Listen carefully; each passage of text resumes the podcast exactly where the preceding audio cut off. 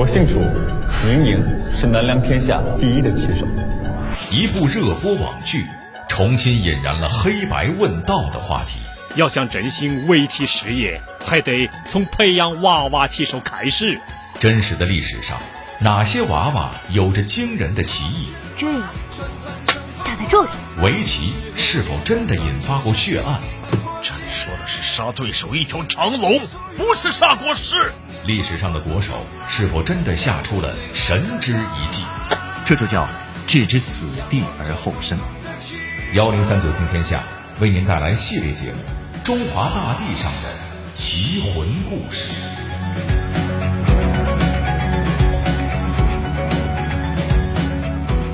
这里是幺零三九听天下，我是郭伟。话说在唐朝时期，这一天，山中一个砍柴的小男孩正在与一个和尚下棋。这一步下在这里。不错，不错。没想到你小小年纪，学棋不久，竟有如此长进，前途不可限量啊！嘿嘿，多谢师傅指教。既如此，这两本书便送你了。啊，棋谱，易棋经，谢谢师傅。待你再有些长进，便可和高手对弈了。在前阵子热播的网剧《棋魂》里，就有这么一个场景。在一所名为兰阴寺的寺院里，那里的出家人一个个都是围棋高手，帮助即将冲段的围棋少年们克服了各自面临的问题。其实，在真实的历史上啊，唐代一个围棋大家还真是在和尚的引导下走入围棋世界的。这人是谁呢？家境贫寒的砍柴少年如何爱上了围棋？夜宿深山。三个神秘的女人如何培养了一个围棋天才？棋逢对手，艰苦对弈，谁胜谁负？下棋也是做人，大国手为我们留下了哪些至理名言？幺零三九听天下，郭伟和您聊聊唐代的围棋国手王基新的故事。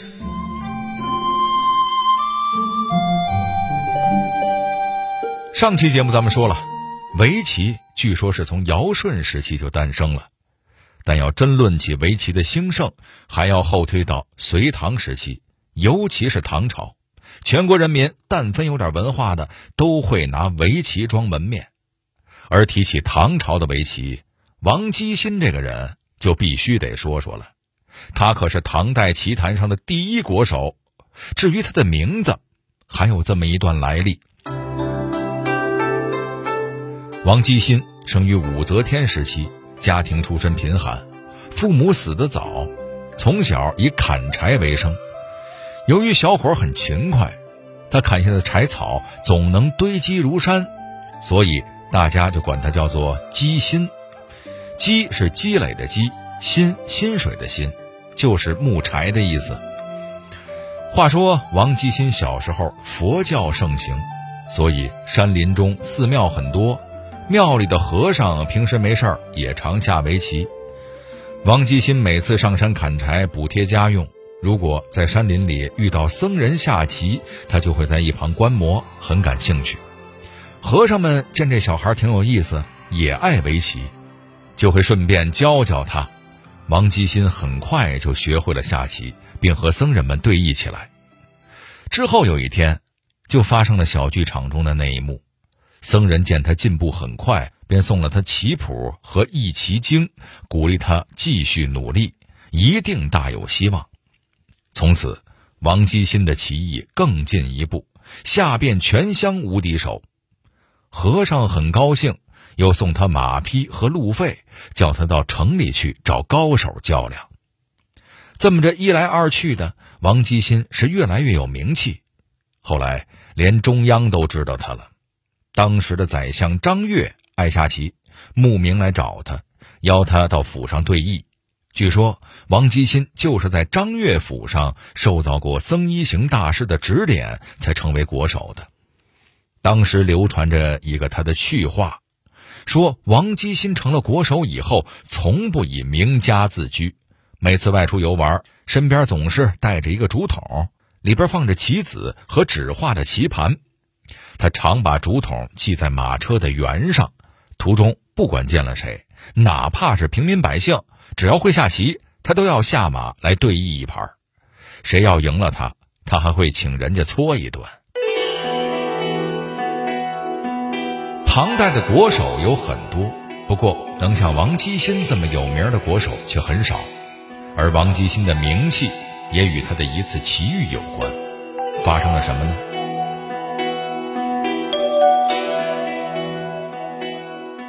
俗话说：“学好文武艺，货卖帝王家。”王基新也是如此。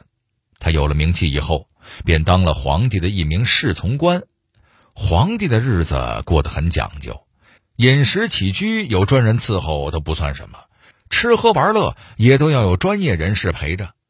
养狗有狗把式，养鱼有鱼把式，养猫有猫把式。这王基新呢，就是当时顶级大玩家唐玄宗的骑把式。对了，把式这个词儿是在清末才流行起来的。唐朝的时候，这个工作其实叫做代诏。哎，这个在上期节目里边咱们也提到了。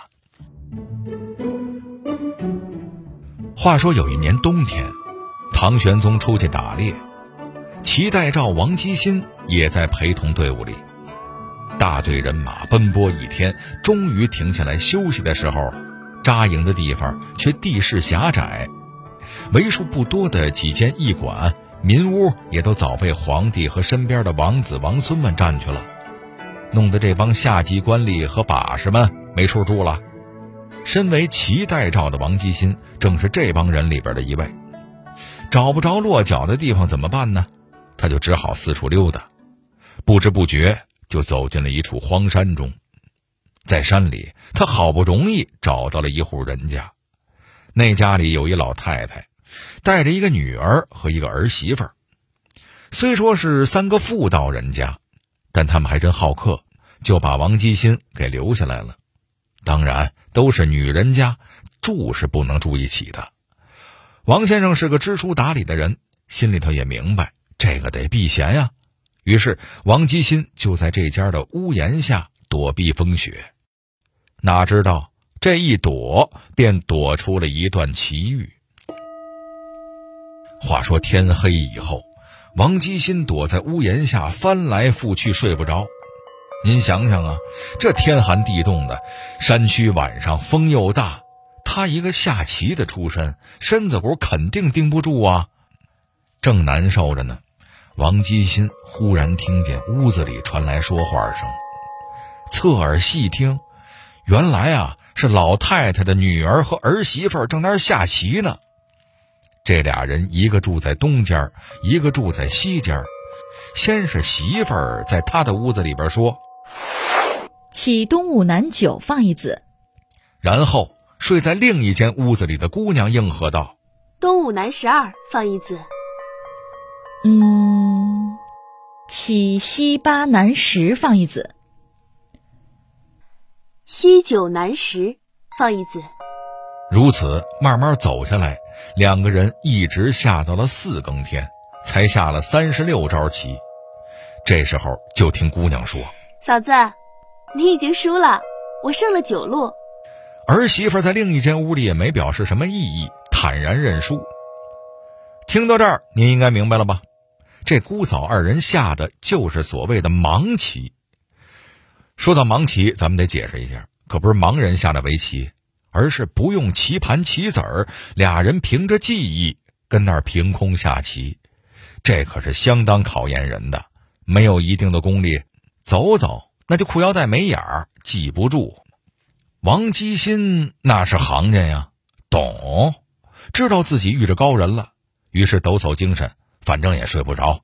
就躲在黑暗中，将二人对弈的步骤一一记在了心上。好嘛，这真是高手遇到高手，那边盲棋，这边盲记。要不下围棋的很少得老年痴呆呢，多练脑子呀！这个。书归正传，王基新一边记一边琢磨，他发现媳妇儿的两手棋下的不太靠谱，不是站脚，也不像手边。姑娘的那两手硬棋呢，一手是拆二，一手是碰，跟随媳妇儿的步调。反正啊，就这一盘棋，连记在琢磨，王基新是越想越精神。不知不觉，金鸡报晓，天亮了。王基新整理衣冠，上前去向三个人说明了自己的身份，恭恭敬敬地请教。老太太听后，就让他摆几步棋看一看。王基新不敢含糊，把平生最得意的布局摆给他们看。老太太只看了十几步，就对媳妇儿说：“嗯，下的还凑合，可以教他一些平常的下法。”儿媳妇儿就大略指点了王基新一些攻守杀夺、救应防拒的棋法。王基新牢记在心，还想学的更多一些。老太太却说。就凭这些，你就已经可以无敌于人间了。这话说的，王吉新心里就是一动。嘿，我这是遇着神仙了。据说，王吉新事后将姑嫂二人对弈的过程在棋盘上复盘，费尽心思却弄不明白，为什么在三十六招之后姑娘会胜。因为从今天的角度来看，三十六招基本上只算是完成了布局。通常情况下，正式的厮杀还没开始呢。这时候就能精确的计算出胜负，恐怕只有神仙才做得到啊！经过了这一次奇遇，王继新的棋艺果然更上一层楼，可以说是天下无敌了。那么自此之后。王大国手又遇到过哪些对手？他的《金谷园九局图》又是怎么写出来的呢？他对后世的日本围棋界又有什么影响呢？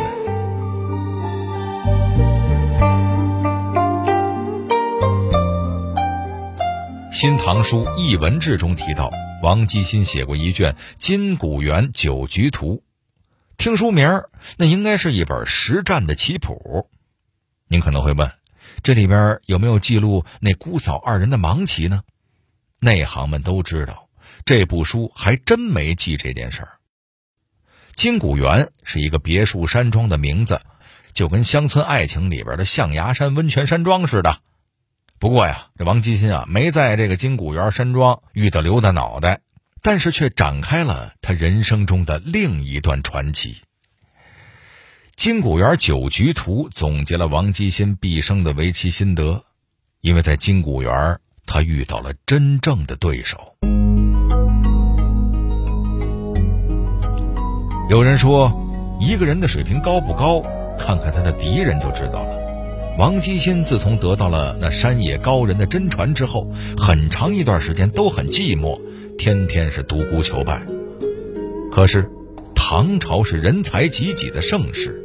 出俩会下棋的高人，那都不叫事儿。又过了几年，王基新终于如愿以偿的遇到了对手。那这位高手姓字名谁，家住哪里呢？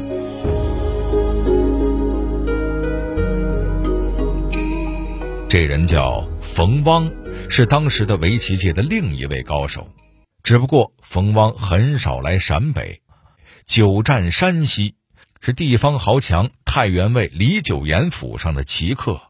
据说当时山西刀削杯围棋邀请大赛正在举行，天下围棋高手是纷纷聚在太尉李九岩的别墅金谷园参加擂台赛。国手冯汪所向无敌，战胜了不知多少围棋界的大咖。王基新一听说这个情况，眼睛那就是一亮啊！独孤求败有机会了。于是他决心要去同冯汪较量一番。他骑着马，带了棋盘、棋子儿，照例沿途休息的时候，遇到会下围棋的人，就要和人家手谈几局。一路上一边练兵一边准备，还是没有敌手。简短截说，不久，王先生就到了李九岩的府上。李九言，李太尉一听，怎么着？我这山西刀削杯都惊动到中央了，那太荣幸了。于是乎派人高阶远迎，就把王基新给接到府上了。待了几天之后，王基新便提出与冯汪在府中金谷园对阵。冯汪不愧是高手啊，和王基新连下了九局，那是险象环生，精彩绝伦。当时观赛的各路高手都看傻了，都觉得这趟山西之行没白来。虽说没买醋吧，但是大家心里都酸溜溜的。同行是冤家嘛，看见高手，心里能不酸得慌吗？不过，下围棋的毕竟是有涵养，大伙酸溜溜之余，更多的还是心服口服。罢了，王先生和冯先生这棋下的是真高啊！其实开始，王基新还觉得挺丢人的。他先以二比四负于对方，按三局两胜，这就算人家冯汪让着他了。不过俩人没就此结束，而是接着下。但接着的形势发生逆转了，冯汪傻眼了，王基新竟然连追三局，以五比四取得了最后的胜利。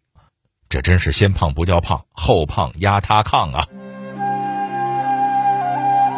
后来，王基新就将这九局棋加以评注，写成了围棋史上有名的《金谷园九局图》，流传于世。不光是当时，即便在后人看来，这九局棋下的也非常激烈，惊险迭起。唐代诗人韩沃甚至以“眼病休看九局棋”的诗句加以形容。这意思就是说，您眼睛要是得病了，千万别看这九局棋。估计会让病情恶化，可见这场厮杀有多残酷。就这样，王基新战胜国手冯汪之后，名声更响了。之后，王基新用空余时间研究棋艺理论，总结了前人和他自己的对局经验，撰写了不少棋书。其中最著名的就是《围棋十诀》。这十诀。词精意深而又通俗易懂，概括了围棋的基本原理。以后历代棋手都将它奉为金科玉律。除了十诀和金谷园九局图之外，王基新还著有棋诀三卷、凤池图一卷，是个著作丰厚的综合性人才。在这里，我想跟您分享一下他的围棋十诀，因为我觉得王基新说的表面上是下围棋，其实。是在总结为人处世之道，所以您就算不懂围棋，听听也会很有收益。这十诀是：一、不得贪胜；二、入界以缓；三、攻彼固我；四、弃子争先；五、舍小救大；六、逢危虚气；七、慎勿轻速；八、动虚相应。九，比强自保；十，事孤取和。哎，时间有限，我在这就没法跟您一一解释了。您有时间可以上网搜搜，研究一下这里边的深意。今天，在一些日本的棋院中，还挂有一个条幅，写着：“围棋有五德，得好友，得人和，得教训，得心悟。”得天寿，那这五德是谁先提出的呢？据日本的一些学者说，这就是王基新王先生提出的。纪晓岚曾经写过这么一首诗：“局中局外两沉吟，犹是人间胜负心。哪似顽仙吃不醒，春风蝴蝶睡乡深。”意思就是说，下棋最难割舍的就是胜负心，但这事儿仅仅是种消遣，不要太当真。如果因为胜负闹得自己不开心，还不如去睡大觉。其实这话说的是在理的。说到底，下棋只是一种途径，一种得好友、得人和、得教训、得心悟、得天寿的途径罢了。